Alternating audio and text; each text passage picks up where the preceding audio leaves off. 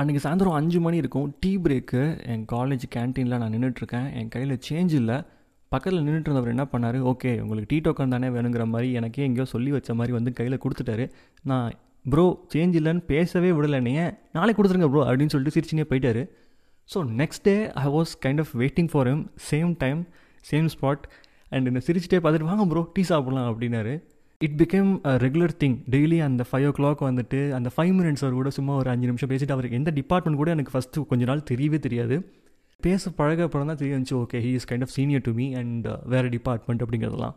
எனக்கு ஒரே நாஸ்டாலி ஆகிடுச்சுங்க because that person message me today so I am just sharing this கரெக்டாக